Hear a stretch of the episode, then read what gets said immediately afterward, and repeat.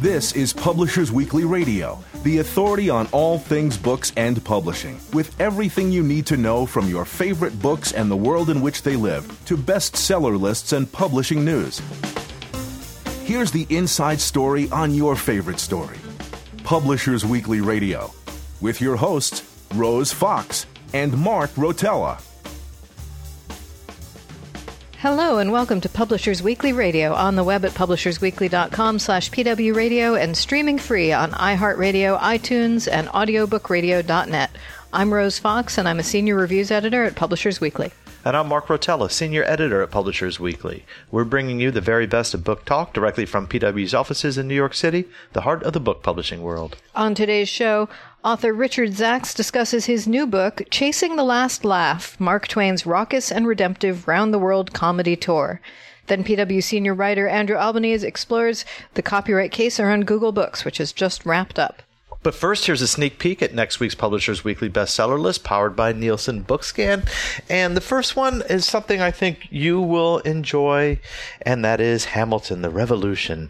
Or the Hamiltome, as, but, as it's being called. Yeah, and I hear that people have been posting receipts of their pre purchased books uh, as if they were the, the tickets themselves. So this is the, you know, it's a photo book, but also I believe the, you know, this is the photo book for the, for the, uh, uh, for the show. And the um, annotated um, and the script. annotated script exactly. Yeah, yep. So the list price is forty dollars, and it's just topping it number one. Yeah, not a, not a surprise. There yeah, lots and lots of fans of the show. I don't know if you've. Uh, I have not seen it, but see or hear it yet. But um, I've heard parts of it. Plenty, plenty of people who haven't seen it, which you know, it's obviously Broadway's hottest ticket right now, have still fallen in love with it through the cast recording. Right. Um, it's an incredible show, an incredible album, and uh, from all reports, this is an incredible book. Yeah, exactly. And um, then at number three, we have Gwyneth Paltrow, whose uh, books, uh, the last three, I believe, maybe four, have all hit the bestseller list, debuting in the top five. It's all easy, delicious weekday recipes for the super busy home cook. All the dishes are surprisingly tasty with little or no sugar, fat, or gluten. And that's Gwyneth Paltrow's uh, newest. Then we have another thirst quencher. This is Quench Your Own Thirst Business Lessons Learned Over a Beer or Two by Jim Koch from Flatiron. He's the founder of Boston Beer Company and a brewer of the Sam Adams beer. We say this is an engaging and well written blend of stories from a beloved company's founding and sound guidance on surmounting common dilemmas faced in business and life and that's at number 9 mm-hmm. Number 12, we have a book called uh, First Women The Grace and Power of America's Modern First Ladies. This is by Kate Anderson Brower. She's the author of Backstairs Look at the White House, The Residence. Um, and this is the uh, the most recent one coming from that. And it's been it's been getting a lot of news. Number 14, uh, Brian Houston's Live, Love, Lead, The Best is Yet to Come. We don't have a review of this, but from the publicity material, how do people experience the best life that God can uh, intends for them? And he argues that answers lie in understanding that Christian life is an adventure. Then we have, it's kind of interesting, number 16. This was originally published in October of 2015. This is hmm. Brave Enough by Cheryl Strayed, who's the author of the best-selling Wild. And this is a, a collection of quotes which is drawn from her, her writing. This has jumped up back on the list at number 16, and quite honestly, I'm not too sure why. So, 31, we have The Last Good Night, a World War II story of espionage, adventure, and betrayal by Howard Blum. And we say uh, in our review, passion fuels the missions of World War II secret agents. Cynthia Cynthia, aka Betty Pack, uh, in the scrupulously researched profile of the blonde Bond from Vanity Fair, contributing editor Blum. And that's what we have right here. Yeah, the, the Cheryl Strayed might have gotten a bump as she uh, just appeared on Oprah. There you and go. So that, that would do that, it. That may be that may be Most what kicked her up the yeah. list. Uh, I'm more interested in what uh, put Live, Love, Lead all the way up there too, since that came out in September of right. last year. Yeah. So uh, some some interesting movement there. Sure. Well, not so much happening in fiction. We do have a new number one, which is The Obsession by Nora Roberts. We gave it a starred review.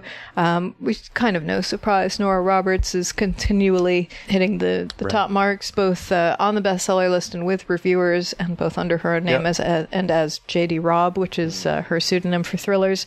In the Obsession, we say that romance queen Roberts entices readers with a winning tale in which a woman tries to embrace love even as horrific events of her past threaten her happiness.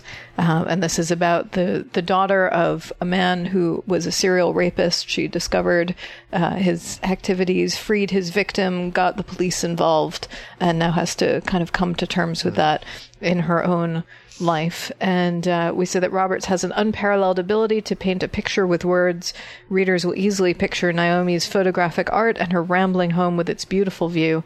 And the story is expertly executed with sizzling romance, affable characters, and enticing suspense. So that's at number one with a bullet, um, and uh, sold 43,000 copies right out at the gate. Nothing else has come close to that Right. on the fiction list. Uh, number five is Most Wanted by Lisa Scottoline, and uh, this is, uh, we call it an uneven standalone, and uh, it's about a Connecticut couple who have decided to use a sperm bank donor after three years struggling to have a baby, and uh, you know, they don't know the name of the donor, but they see his photographs, and um, the woman who is now pregnant uh, with a baby conceived with his sperm becomes convinced that the donor is a serial killer. So. Uh, slightly convoluted, contrived plot there. Um, we say that it's strongest when it focuses on the trials of a couple desperate for a child and the psychological ramifications of using a sperm donor, but too often the story sinks to the melodramatic, and it's unredeemed by uh, Scottoline's usual verve for character. Uh, she's doing a big author tour, 400,000 copy first printing. Like I said, it's on number five on the list. Uh, so uh, certainly people are snapping that up.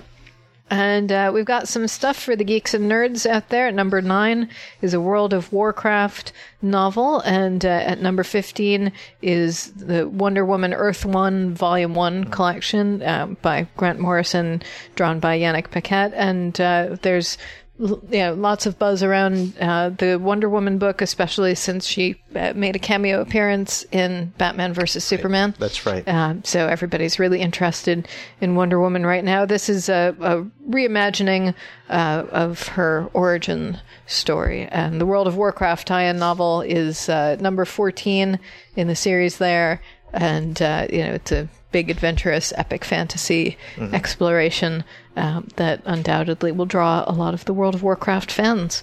Great. And uh, finally, down at number 22, I just wanted to note Titans by Leila Meacham. Um, she's the author of Roses, and uh, this is a, a novel, one of those big scale, sweeping, exciting, dramatic novels. Set in Texas in the early 1900s, uh, and there's uh, romance, family drama, uh, a little bit of everything in there. And that's what we've got on the hardcover fiction list. Great. I'm Rose Fox. And I'm Mark Rotella, and this is Publishers Weekly Radio. Next up, Richard Zacks tells us about the bankruptcy and recovery of 60 year old Mark Twain. We'll be right back. I'm Lee Eisenberg, author of The Point Is, and you're listening to Publishers Weekly Radio. I'm Mark Rotella. And I'm Rose Fox, and you're listening to Publishers Weekly Radio, direct from the PW offices in New York City. Today, we've got Richard Zacks in the office with us. His new book is Chasing the Last Laugh, Mark Twain's raucous and redemptive round the world comedy tour. Richard, so glad you could join us. Ah, glad to have me. So, so tell us a little bit about this book and Mark Twain and this raucous tour.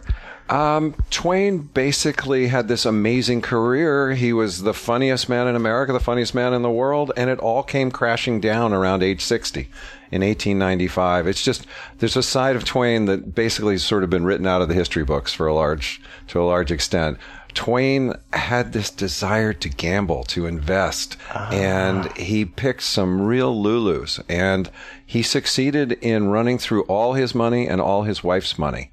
And just the thought of like running through all my wife's money, I just, there are medieval torture devices, you know, I mean, oh my God. And so he, he basically, in effect, ruined their life. He went bankrupt and, and he, he she was an heiress and he had to sing for his supper. He had to go on a round the world comedy tour to make, uh, make enough money to pay back the debts. So this was let's let's talk a little bit about uh, his life before this time. So this was you said 1885, 95. I'm sorry, 1895. Um, at this point, uh, I, and I remember in our review, start review of your book, uh, we you you had said that he was the wealthiest writer of his era, of his generation. He was definitely one of the highest paid authors. There's no doubt about it. And the thing that really irritated him was he was known as a humorist and he wanted to be a literary author. And his his daughter, in fact, wrote how I uh, how I hate the name Mark Twain. He, they think he is a maker of funny speeches, mm-hmm. you know. And he so it, whatever someone has, they always want something else. It's like right. you know, Louis C.K. has to write like uh, the next serious novel. Um, and that's what basically Twain was happening to Twain. So here, here he is trying to reinvent himself as a writer of serious books. He's working on the personal recollections of Joan of Arc. And uh, also, he's trying to reinvent himself as a businessman, as this hu- hugely entrepreneurial uh, guy who will invest all his, you know, money from publishing and all his money from his wife's fortune mm. in these uh, in these investments. So he's going through a real transition period. So to to, answer, to get back and really answer your question, he'd already written Tom. He had already written Huckleberry Finn. He had already written Life on the Mississippi. He was the author of more than a dozen books and he was now trying to change to be a more serious author and to become a, a, businessman. So, when we're talking one of the more successful, most successful writers, how, how does that translate to today's? Uh, how how did writers live then, uh, especially Mark Twain, uh, maybe compared to today's market? Well, what's really fascinating is, and people again, this has just been kind of written out of the history books. Mark Twain was a different kind of author because he sold via subscription sales. He was sold by door to door salesmen and it was considered a little down market. It was considered a little insulting. The literary authors, the William Dean Howells and the Henry Jameses, were sold in the bookstores, and Twain would point out to anyone that would listen, they only sold 3,000 copies maybe of a book, even a book that was called a big successful book.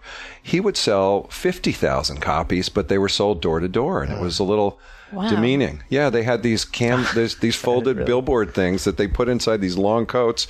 They would unfold it, anyone that would listen, and they would pitch uh, pitched the book. And so he was basically the the indie author of of his of his day. He and was out there doing the equivalent of fifty thousand Amazon sales for his self published ebook. That is exactly right. And and the other ebook ebooks, the other door to door books were things like um, self help, self remedies, and snake oil, and and a lot right. of religious books, and a lot of pretty skeezy books were being sold that way. But then Twain came on the scene. It is like Amazon. I'm not touching that answer. I am thrilled. I want my number to rocket. Call me. And Twain was really into selling books. You know, that's the thing. Right. He was. He could. He could be the greatest self promoter, and they. You know, he puts P.T. Barnum to shame. I mean, Twain. Twain is just so brilliant at it. Um, but that's what I didn't understand about him when I started the book.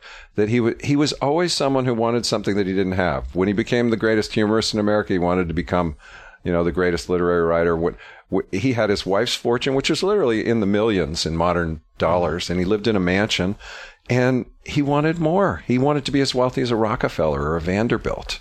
Mm. Um, he said, um, "Man will do many things to get himself loved." He will do all things to get himself envied. And and the more you read these things, they're witty maxims, but they are Mark Twain. That this man was tormented by these conflicting desires, and it came out in these funny sayings. Hmm. Uh, what's what's one of them? That few of us can stand uh, prosperity. Another man's, I mean. you know, it's, it's it, but there's, that's there's who he nasty is. Nasty undercurrent. Yeah, yeah there's and, a yeah yeah. It's uh, it sounds like he was um, someone who was really struggling with a with a lot of this, and uh, and tell us a little bit about these businesses that he tried to invest in that that failed spectacularly. God, I'm shaking my head uh, for this is radio. Uh, he uh, magnetic uh, telegraph that was a disaster. Um, his biggest disaster was the Paige typesetter, which was supposed to revolutionize the, uh, the, the setting of type. Um, it was this massive machine. It weighed almost four tons. It had uh, 18,000 movable parts. There was um, the inventor was James W. Paige, who in the beginning Twain had no qualms about hyping um, people that he invested in without telling anyone he was investing. So he called him the Shakespeare of mechanical invention. Um, he called another man the Austrian Edison without admitting that he was backing these devices.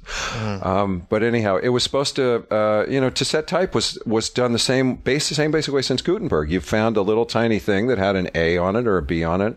You set it in a case, you tightened the case, and then you printed all the letters.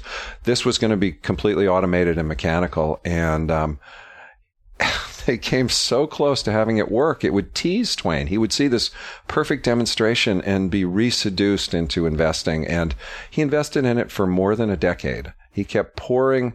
He just, it's like doubling down on a bet. I don't know if you're ever at the racetrack and you have 10 bucks and you lose it and then you bet 20 because you're going to win back that 10 then you bet 40 then you bet 8 this is what twain kept doing and he never thought he somehow always believed that the Paige device would work and it never worked. It's uh, he wound up one of them wound up as scrap metal for World War II. You know, it was just it was just sad. Oh man, Yeah. that's that's tragic. So it, it just all of those eighteen thousand parts kept failing. Or, Well, they would come really close, but what happened was um, they would gum up with a little ink or a little dust, a little dirt, and it would jam. So then they'd have to rejigger it, and then it wasn't as fast, and yeah, something would break down. But the the the way he lost, the way he went deep in debt, and the way he actually went bankrupt was he started his own publishing company.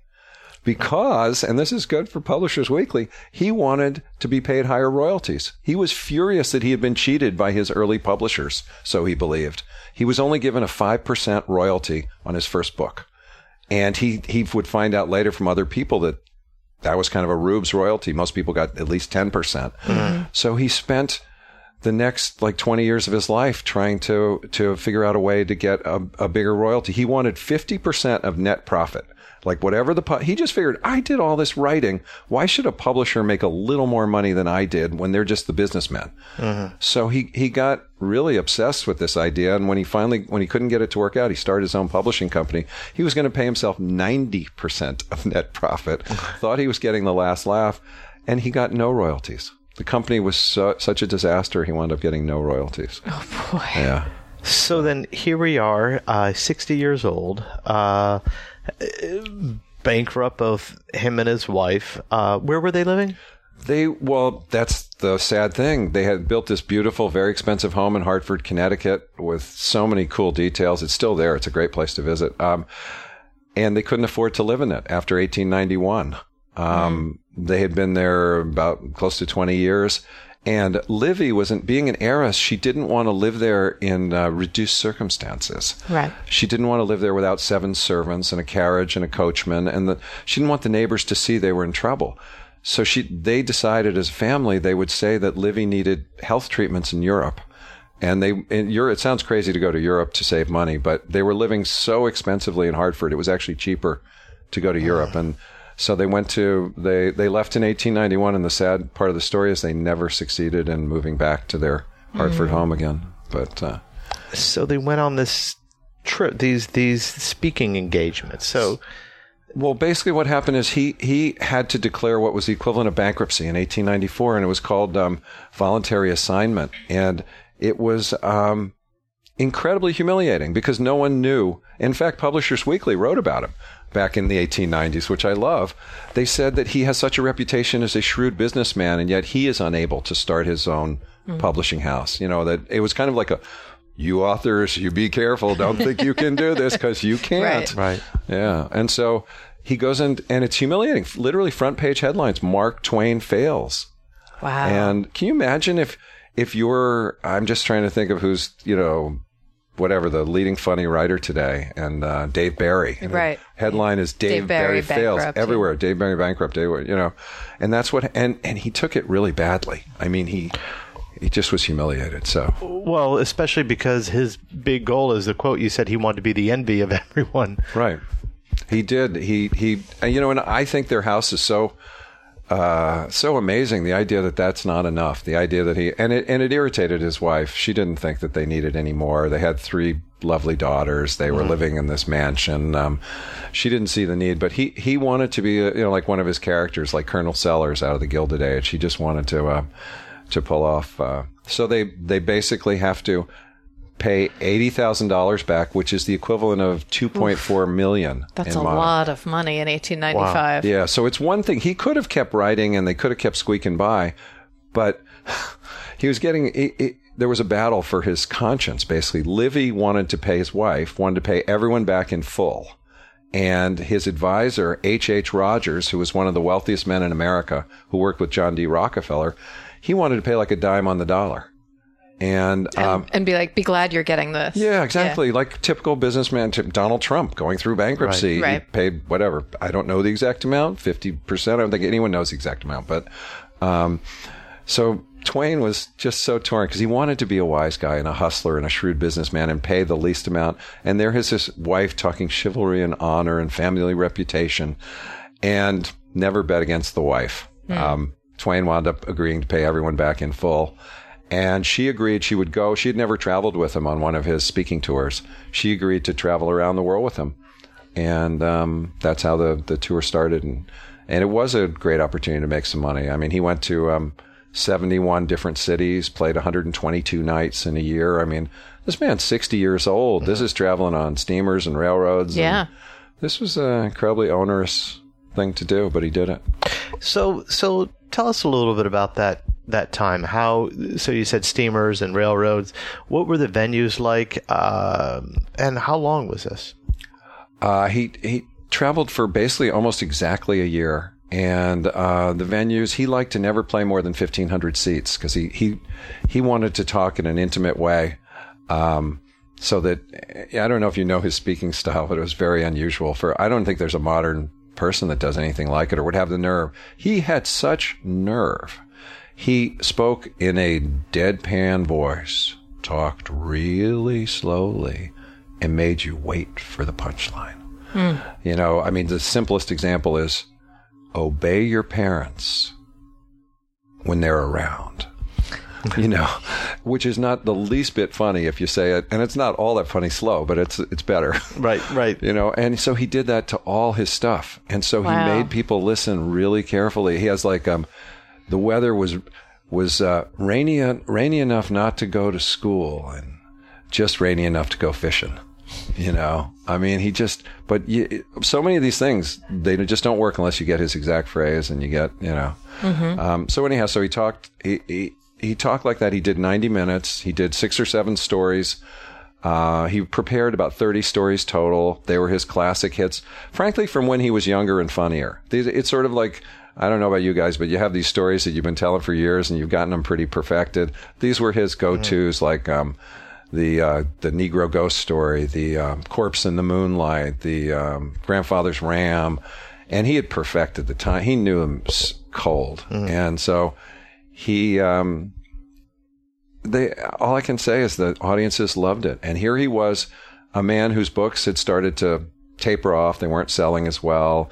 He was in financial trouble, and then he goes out on this tour, and he is just heralded as literally the the humorist of the century, the funniest man in the world. And he's also heralded that way in Australia, in New Zealand, in India, in uh, South Africa, and all these places now with the Telegraph. These clips, these reviews keep filtering back to the back pages of the American newspapers, and it completely revives his career. Um, I, I don't think he realized qu- quite what it was going to do when he first set out, and it, it and and Livy making him pay back all the debts.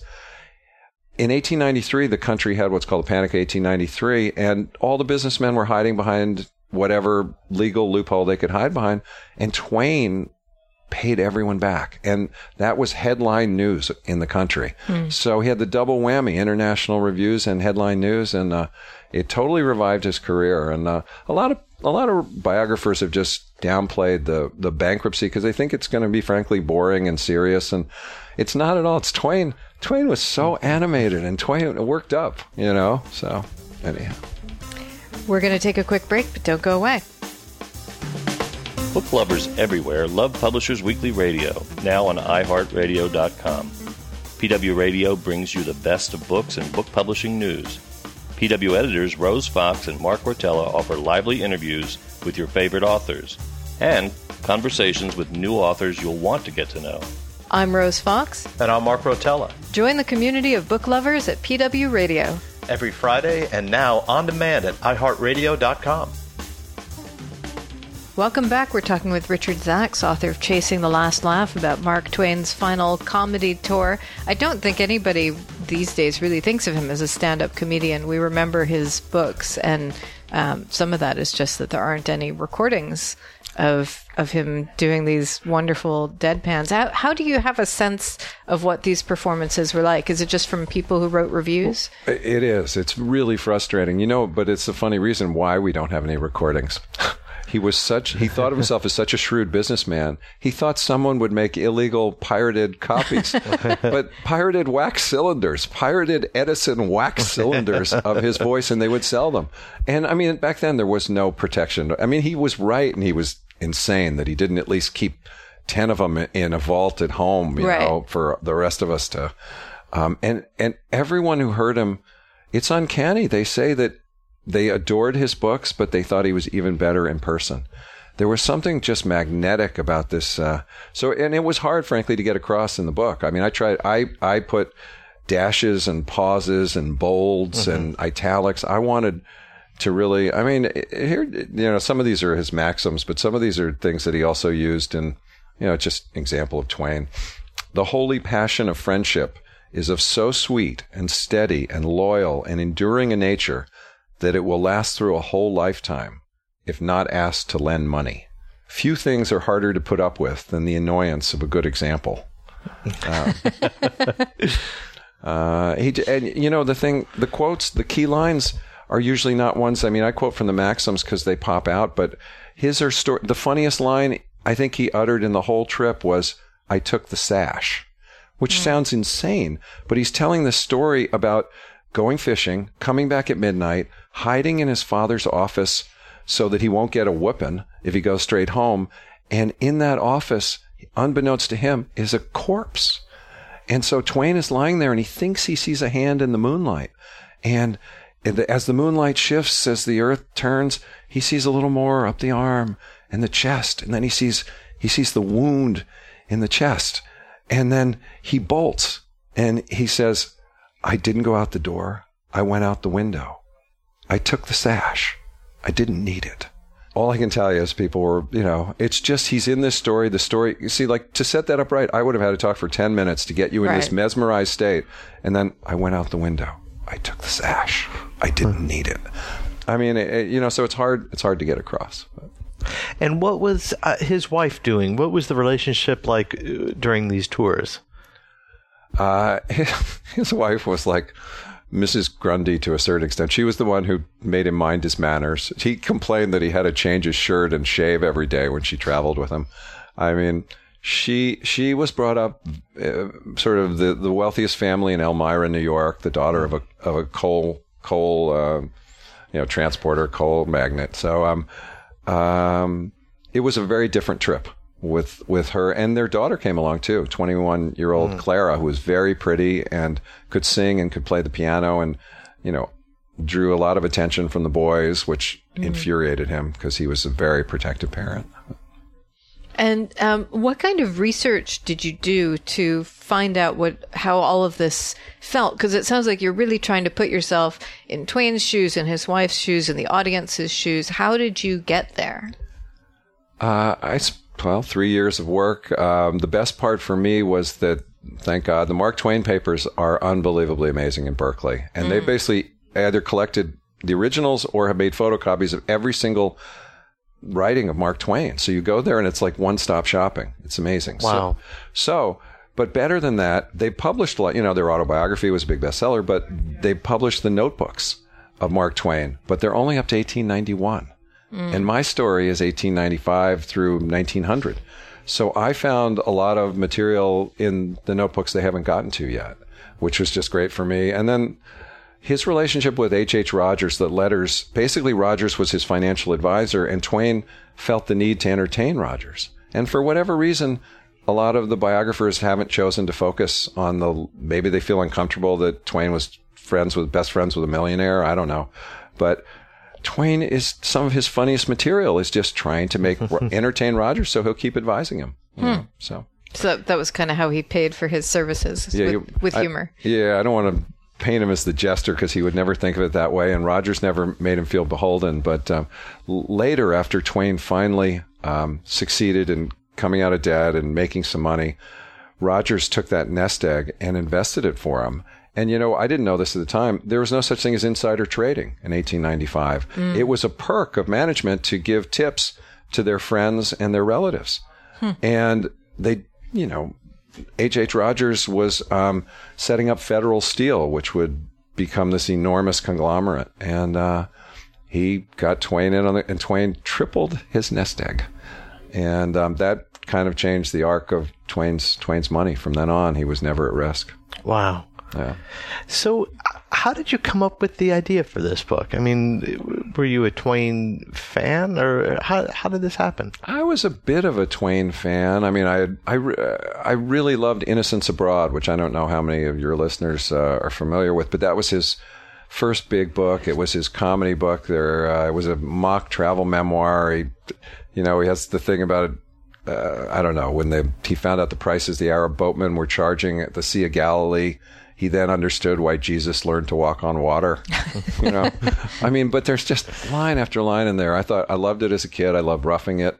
And then, um, you know, obviously Huck and Tom. So they were in the back of my mind. And then I found out about the, the round the world tour and I looked into it and I was just amazed. There's been one book that frankly is pretty weak and, um, you know, small press and not that well done. And, and so I just was really thrilled.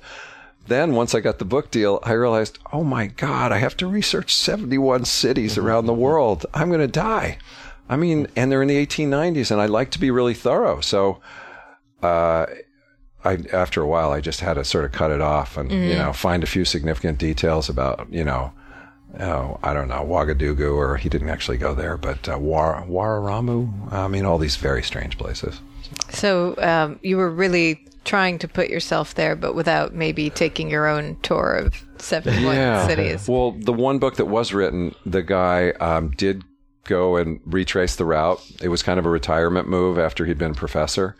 And um, he kept finding no trace of hotel, no trace of theater, ruins here, no, can't even see. So, I mean, 90% of it he couldn't really find, you know, and the world had changed so much. So, no, I did. I like to really only use authentic time period uh, reporting.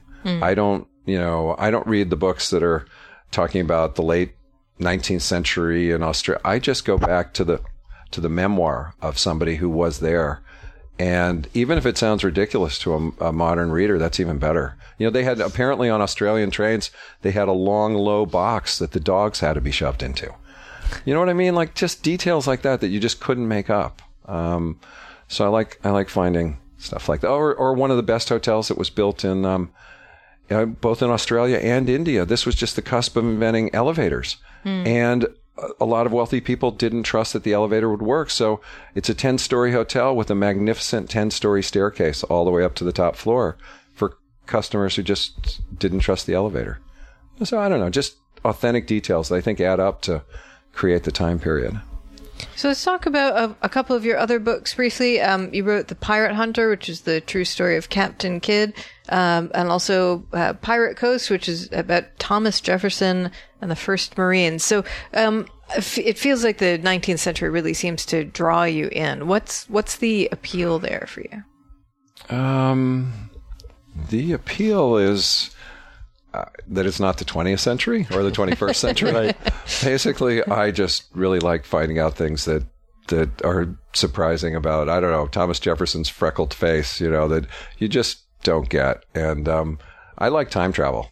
And I mean, my first bigger book was uh, the Captain Kidd book, and that's back in you know the 1600s. So, um, and then the next book, you know, the the Pirate Coast book is is 1800s, and now I've done two in a row that are 1890s, and it felt such a relief to have the same time period twice. I mean, it's it cut probably cut a year off, you know, to have that sitting there. So. uh, so so you've already sort of got the the background down. well, I, I did a Teddy Roosevelt book, Island of Ice, and that was it, it. Kind of was uncanny. It was set in. It starts in May 1895, and Twain went off on his tour in July 1895 from New York. Both started in New York, so it was a huge help to already basically know the time period and the and the characters and some of the, you know, uh, I don't know, just the way the horse carried. You know, in New York back then had um, 60,000 horses.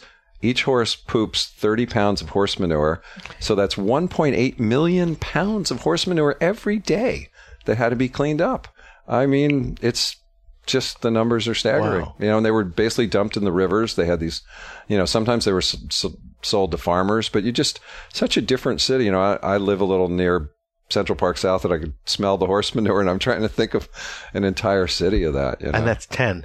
yeah, exactly. That's ten horses that De Blasio has spared. Right, you know? right, right. So So, uh, so just going back to an earlier question when I said, how did you, you know, land upon the Mark Twain subject? What about your subjects in, in general? Um, besides, uh, you know, the time period, uh, and the time travel, what, what draws you to these, these characters? I like to find. I'm a contrarian. First off, one of my early books was History Laid Bare, then Underground Education. I like to find out things that goes a, run a little counter to what people first thought, and then I discovered over time that I like mission books. I didn't know that when I started writing them, but I like basically to only do a couple of years in somebody's life and do it really well and have I like I like plots. I am have a very short attention span. I need a beginning, middle, and end. I need something really exciting like Captain Kidd. Will he succeed in capturing? He was actually a pirate hunter. Will he capture the pirates or will he be blamed as a pirate? You know, uh, let the plot move through there. The next one, Pirate Coast, is a secret mission uh, to North Africa to free um, 100 U.S. sailors that are basically kept as slaves uh, in Tripoli. You know, that's to the shores of Tripoli. So these are missions. They're historical and they're a little counter to what everyone thinks the story is going to be.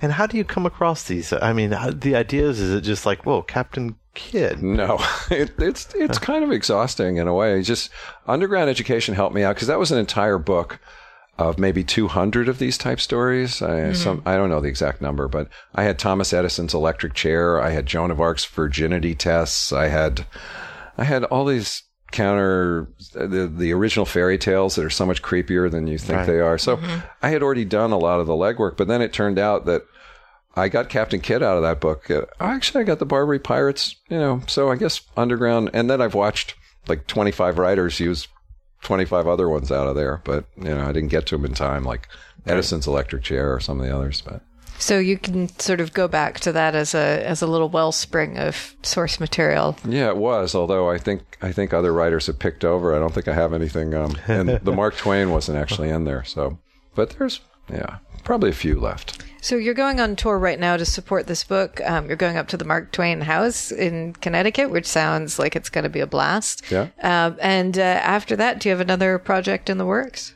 Uh, I have some ideas. I haven't wanted. I have this what I think is this really cool Renaissance idea set in the Renaissance, and I just have been uh, a little on the fence whether to commit to it. Um, and I also, believe it or not, I've gotten some Hollywood consulting work, historical consulting work. So.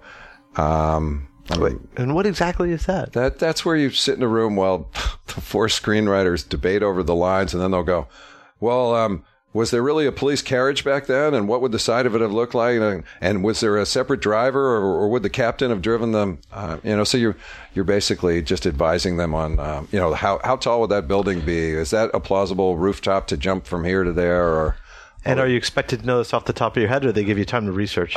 you're expected to know off the top of your head? It's kind of a ridiculous Wow. quiz show. Yeah. That sounds really intense. I had no idea Hollywood cared that much about historical authenticity. Oh, well, this is uh, it's a it's a Paramount anonymous content project. Uh, you know, um, that's uh, yeah. They've been, and then they'll send me emails. You know, that uh, tell us about Bellevue. What do those rooms look like? What kind of restraints did they use? Da, da, da, da. gosh. So it's kind of I kind of like it because it it makes you learn so many obscure obscure things. So I've been doing that for a while. well, it sounds like you, you have a consulting business waiting in the wings if you ever want to uh, give up writing. I don't know. You know, you th- you feel like there's so many historicals being made right now, but if you actually count them up, you know, the um, the Knick and uh, some of the others, it's not as long a list as as you think. I mean, I, I'm sort of good for the 19th century and and pirates. You know, I don't know how many. Uh, I don't have. You know, um, I haven't done Renaissance yet. I can't do biblical. I don't know. You know, so I'm I'm a specialist.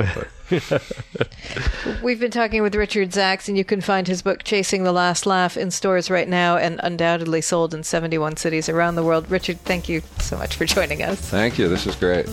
I'm Mark Rotella. And I'm Rose Fox, and this is Publishers Weekly Radio. Next up, PW senior writer Andrew Albanese talks about the Google Books Supreme Court decision, so stay tuned. Hi, I'm Benedict Jacka. I'm the author of the Alex Verus series, and you're listening to Publishers Weekly Radio. I'm Rose Fox. And I'm Mark Rotella. You're listening to Publishers Weekly Radio, direct from the PW offices in New York City. Every week we get insider info from Publishers Weekly editors and contributors. Today, PW senior writer Andrew Albanese is calling in from Houston, where he's at the Texas Library Association conference. Uh, but he is here to talk about the Google Books case, which has finally, it seems, come to an end. Hi, Andrew. Hey, Rose. Hello, Mark. Hello. So tell us um, what this big decision is and whether this is really the end of the story. Yeah, and give us a little bit of background, too. I'll do both of those things. You know, mercifully, as you kind of alluded to, Rose, yeah, this case is finally over. Uh, took over a decade. Doesn't mean there's not a few questions still lingering. And I think the question that I have that still lingers for me is why did it take so long for this case to finally wind its way through the courts? Now, remember too, I should say this case was first filed in 2005 and it was a whole different world in 2005, right? Yeah. Napster had just sort of leveled the music business mm-hmm. and publishers were rightly concerned about what Google was up to, and understandably so. But I think we can all agree the world has really sort of moved on. In that time, you know, the Kindle launched, and we got a, modern ebook market, and uh, we have the Apple iPad and the iPhone. So, frankly, over the last decade, this case has really become something of an albatross around the Authors Guild's necks. So, mercifully, it's finally come to an end. So, um, tell us exactly, uh, sort of where the case started and where we've ended up now. What what this decision is. Sure. So it started in September of 2005, about a year after Google announced that it was going to scan books off library shelves uh, and index them on its site. And Google's reason for doing this at the time was because, you know, the world didn't begin when the internet was born, right? There was all this information that was sort of locked away on these books that were moldering on library shelves. And Google's mission was to index all of the world's information, right? So they thought that they were going to have to go get this stuff if it was going to be uh, findable on the internet. And that caused the Authors Guild and the publishers as well to sue in 2005. The Authors Guild first filed suit in September of 2005, and the publishers followed a month later in October with their lawsuit. Now, you'll remember that the litigation was shelved for about three years from 2008 to 2011, while all three of the parties, Google, the publishers, and the Authors Guild, stumped for a controversial settlement. And that settlement essentially would have turned Google Google's index of these out of print books from library shelves into something of an online bookstore. Mm. And there would have been a database component that academic libraries would have been able to sign up for as well. So you may remember uh, 2009, I think it was, it was, it was May of 2009. I kind of wrote the first major piece that suggested that this Google settlement was doomed. And my editors at PW put it on the cover with a picture of a swirling toilet bowl. I remember, of course. I still That's remember right. some very angry phone calls from That's certain right. CEOs who were close to the settlement uh, about that cover and about the story. But of course, in 2011, Judge Denny Chin did in fact reject that settlement, uh, and he did so amid pretty strong opposition. That included Amazon and the Department of Justice. And I remember I went to the settlement to the fairness hearing here in New York City and actually had a seat in the jury box over the course of the day while this was going on. And there were 21 speakers lined up to speak against the settlement. Uh, and it really sort of reinforced that this, this settlement was really not going to happen. And it really all started coming apart after that. In October of 2012, once Chin rejected the settlement, the most curious part of this case was the Authors Guild decided to file a parallel lawsuit. So they filed another suit against Google's library scanning partners, a coalition called the Hathi Trust. The Hathi Trust was about 40 university libraries uh, that were interested in creating a sort of a dark archive of all of these books that were on their shelves for research purposes. And the Authors Guild decided to sue them at the same time they were suing Google. Uh, and interestingly enough, that case actually reached a decision before the Google case did. Judge Harold Baer delivered a pretty emphatic summary judgment ruling in favor of the Hathi Trust in October of 2012, in which he concluded that he could not imagine a definition of fair use that would compel him to shut down what he called this invaluable contribution to the progress of science and the arts. Shortly after that ruling, Chin weighed in. He echoed many of the same arguments. He found that Google's scanning of these books was fair use. And two appeals courts affirmed. Uh, one affirmed Baer's ruling uh, unanimously, and Chin's ruling was also affirmed unanimously. And that got us to the point where we reached last week where the Supreme Court declined to take the review, essentially making uh, Google scanning legal and settling the case law on this. Wow. So after all these years, after more than a decade, and you're right about how much things have really changed since then, not least of which is that the ebook and print sides of the market seem to have sort of found an equilibrium. So I don't think anyone's worried anymore that digitizing books is going to destroy publishing you know, it's strange. I don't think anyone really ever was worried about that. I think they were really worried when the Google scanners started firing up and they started taking all these books off library shelves. Nobody really knew what the future was going to hold. It was still yeah. early. And I think people were just, they wanted some clarity about what was going to happen. And Google being a tech company, really, you know, they, they weren't in the business of placating publishers and authors, right? They they come from the Silicon Valley ask forgiveness, not permission school. Mm-hmm. So they bear some role in this. I have to say they didn't really sit down with publishers and and and try to make the case as to why this was going to be good. And of course, once a lawsuit is filed, it's all over. Then right. the lawyers get involved. The conversations become private, and everything you know the, the discussion that you might have that would be broader and more public, it ends right there. Yeah. So, what was the Authors Guild uh, response to this? The Authors Guild's position mainly in this was they called it a colossal loss that this was not reviewed uh, by the Supreme Court. They they still held out hope that they were going to uh, get this case heard by the Supreme Court. And basically, what their argument to the court was was that Google's scanning off library shelves deprived them of the chance to create a market for search, which a licensing market, which I think the court rightly ruled was kind of absurd. I mean, you really could not have creators of content deciding which uh, search engines they were going to let you know, mm. scan their books or make mm. their information available. I don't think that's in anybody's public interest. At no point in this case was there any testimony or any evidence at all that any Authors Guild member was actually harmed by Google scanning. In fact, most of the books that were scanned by Google are academic books, aren't even Authors Guild members, really.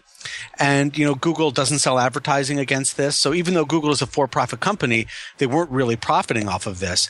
But the way the Authors Guild was looking at this was one on principle. Anytime a copy is made of a book and there's a commercial use involved, even if it's to put together an index that has great society benefit, the author should be paid. That was the principle. And in practice, they argued to the court that the author should have an opportunity to at least create this market to license their books into search. And the courts rejected that pretty summarily. In fact, eight judges looked at this case, two district judges and six judges on the appeals panel, and all eight came to the same conclusion that this was a fair use.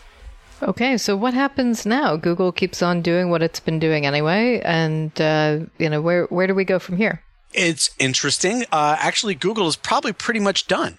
You know, if you think about where the market is and where we are in the digital world right now, uh, Google has scanned over 20 million books, wow. and they've been winding down their scanning program for some time now. There's really not a lot, a lot left for them to go out and grab. So uh, by the time this lawsuit is, you know, it's now completely over, Google's pretty much got everything that it needs. And there's really been no harm to Authors Guild's members that we can see, aside from being deprived of what they would like to see uh, as, as a licensing market for them. So I think two things happen now. One is this copyright battle is over in the courts, but it's really just starting to get going in the policy realm. And the Authors Guild is uh, filing comments on a number of different areas of copyright reform. Uh, mm. For example, the Digital Millennium Copyright Act is seeking comments on its notice and takedown provision. Uh, the Authors Guild is involved with that. And I think the Authors Guild is going to try to make the case legislatively that the law needs to be friendlier to authors who want to sort of license their works into a search market. But I can tell you that's just not going to happen. And the reason that's not going to happen is because we've had what from 2005 to now, Google scan and make available for search all of these books in their database, and there's been no measurable harm to any author. In fact, there's considerable evidence that authors have benefited from this by having their books available and findable. Lawyers have told me that this litigation may actually wind up working against the Authors Guild in the legislative realm uh, now that it's over in the courts. And where did the librarians stand on all of this? The librarians were almost agnostic about this from the beginning. Uh, you know, they had concerns about this, but anything that leads to a net access of books or net access to information about books, they're going to be pretty much for. Um, so the librarians never opposed nor endorsed Google. They were critical thinkers in this almost throughout. They did have concerns about the settlement. Now, remember, the settlement had some pretty interesting proposals in it, and one of which would have been to create a database that only libraries could buy. Um, but there was concerns about how much that was going to cost, and there were concerns about giving Google this sort of monopoly over these out of print books that were on library shelves, which is why the Hathi Trust was created, so that the, the, the libraries would at least have a copy of these books that they owned for themselves as well. So I think libraries are applauding the decision. They see the decision as one that upholds a standard of fair use that will make their future digitization efforts go a little more smoothly, maybe a little less litigiously, hopefully. But I think librarians, for the most part, were cautious about this. Well, it sounds like everybody can sort of sit back and relax now. Uh, you know, uh, it, did we have any sense of um, was there was there any? I don't know how it works when the Supreme Court decides not to hear a case. Is there any indication of how the individual justices weighed in, or it's just a no, thank you? There's not actually. There is it's just a no thank you. And I thought it was interesting in the Authors Guilds. They sent out a two page statement once the the case was declined, a really lengthy statement with a number of uh, you know, sweeping points in it. And one of the points they made was that uh, Justice Kagan re- recused herself from hearing the case at conference, and so there were only seven justices because of Anthony Scalia's uh, passing. Only seven justices considered this. Now it takes four out of nine seats, only eight judges at the time. But it takes four four Supreme Court votes to get the case uh, accepted. And the Authors Guild suggested that because there were only seven, that you know this sort of was a higher hurdle. But that presumes that they know how Justice Kagan was going to vote on this, and I don't think they can say because she didn't say. Right. Is there any indication of why she recused herself? Um, she was an assistant attorney general, I believe, for some time, so she may have run up against this in, in one of its various incarnations. Uh-huh. Um, so I, I'm, I'm guessing that that's probably why she did not say.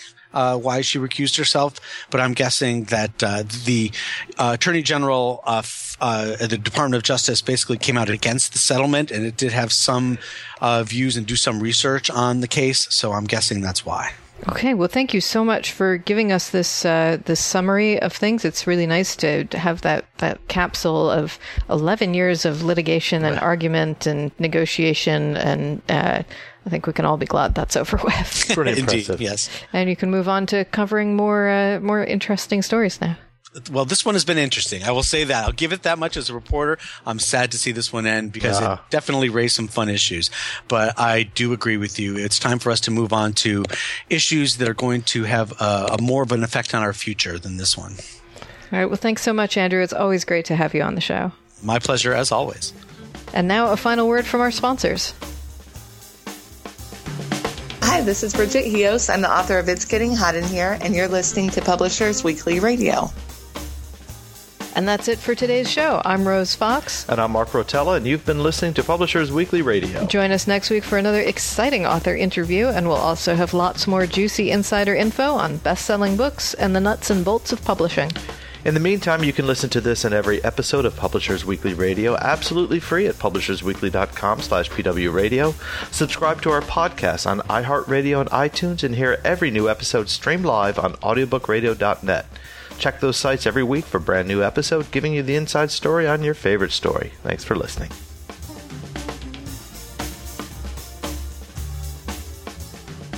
You've been listening to Publishers Weekly Radio Show.